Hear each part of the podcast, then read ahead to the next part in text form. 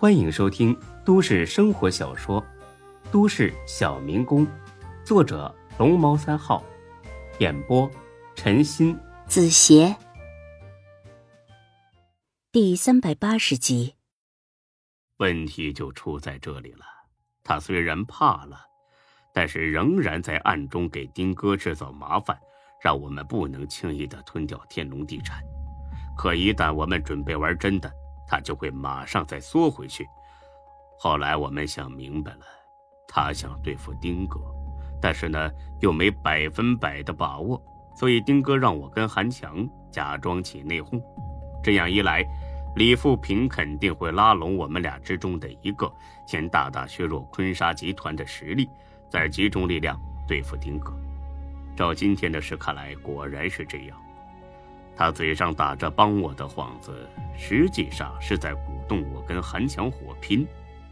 我们自己斗个两败俱伤，他就可以渔翁得利。孙志听了，脑瓜子嗡嗡的，他实在不敢相信。这个质朴而又面善的老人会这么深藏不露，会有这么恶毒的心机。虎哥，说句良心话，我还是不相信李富平是这种人。沈金虎似乎早就料到孙志会这么说，他拍了拍孙志肩膀，又倒上一杯酒。看来丁哥又猜对了，猜对了什么？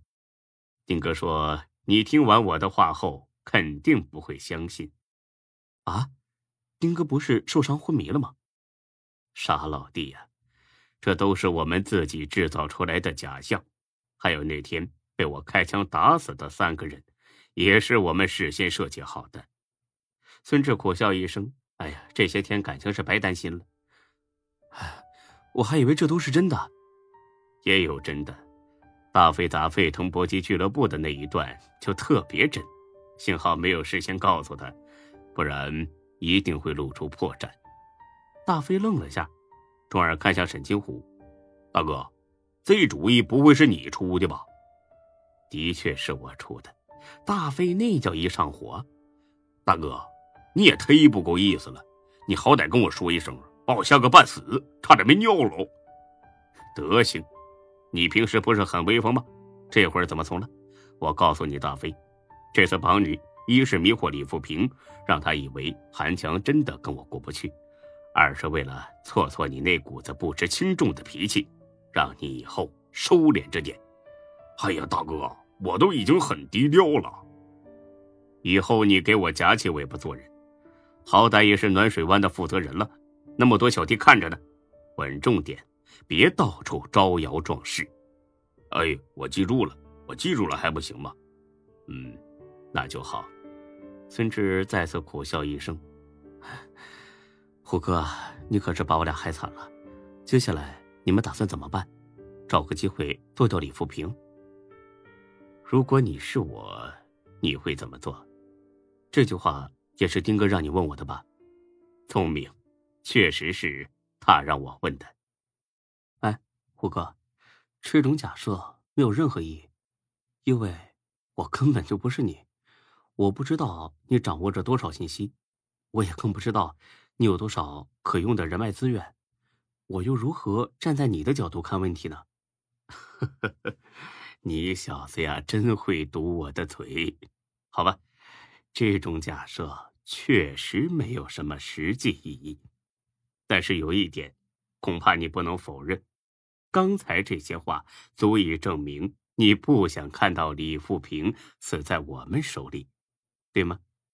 孙志毫不犹豫的点了点头，他相信自己的坦诚不会让沈金虎产生疑心和不满。是的，我不但不想看到他死在你们手里，而且也不想看到他因为任何非正常死因死在任何人手里。沈金虎拍了拍手，哈哈哈哈知恩图报，够爷们儿。但是如果他从一开始就是在利用你呢？你还会担心他的安危吗？不可能的。我俩刚认识的时候，我甚至都快断顿了。对他来说，我根本就没有任何的利用价值。孙老弟呀，你还是太天真了。如果你真的没有任何利用价值，他会那么照顾你吗？凭什么？就凭你认识周正？你要知道，周正不过是一个普通的不能再普通的包工头，而李富平可是真是响当当的大企业家呀。他给周正面子，所以给你减房租，这种瞎话你也信吗？坦白说，当初孙志自己都有过这种质疑，那么李富平又凭什么给自己减免了那么多房租呢？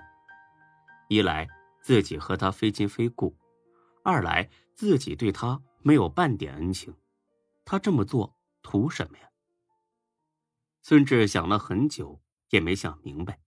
最后只得认为李富平是个厚道人，乐意提携帮助年轻人。认定是这个原因后，孙志从未再怀疑过李富平。但是，听了沈金虎刚才的话，再想想李富平后来对自己的越来越多的照顾，孙志有点动摇了。他对自己未免也太厚道了点呢，厚道的让人不得不生疑。胡哥，这么说，你知道他当初为什么要照顾我？我知道啊。为什么？因为夏佳琪。啊，不，准确的说呢，是因为夏佳琪的妈妈夏琳。什么意思？啊？沈金虎听罢，呵呵笑了。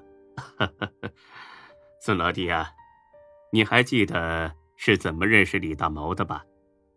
啊，记得，这事儿和李富平也有关系，也算是有关系吧。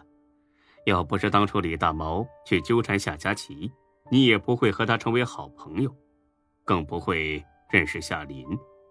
这样一来，李富平也就不会打你的主意了。虎哥，这些事儿你是怎么知道的？是李大毛自己告诉我的。呵呵孙老弟呀。你可真行，弄把玩具枪和几包面粉，就敢去酒吧给人评事儿，我真是服了你。大飞一听来了兴致，哎呀，听着挺有意思呀，说说呗。今天没时间谈这些了，等哪天有空了，让孙老弟给你慢慢讲。呃，那那行吧。虎哥，你是说李富平之所以给我那么大的优惠？是想通过我和夏林搭上关系，对，这就是他的目的。他是一个在商海里沉浮了大半辈子的商人，商人最看重的是什么呀？回报。他之所以这么照顾你，就是想放长线钓大鱼。你就是鱼饵，夏林就是那条大鱼。本集播讲完毕，谢谢您的收听。欢迎关注主播更多作品。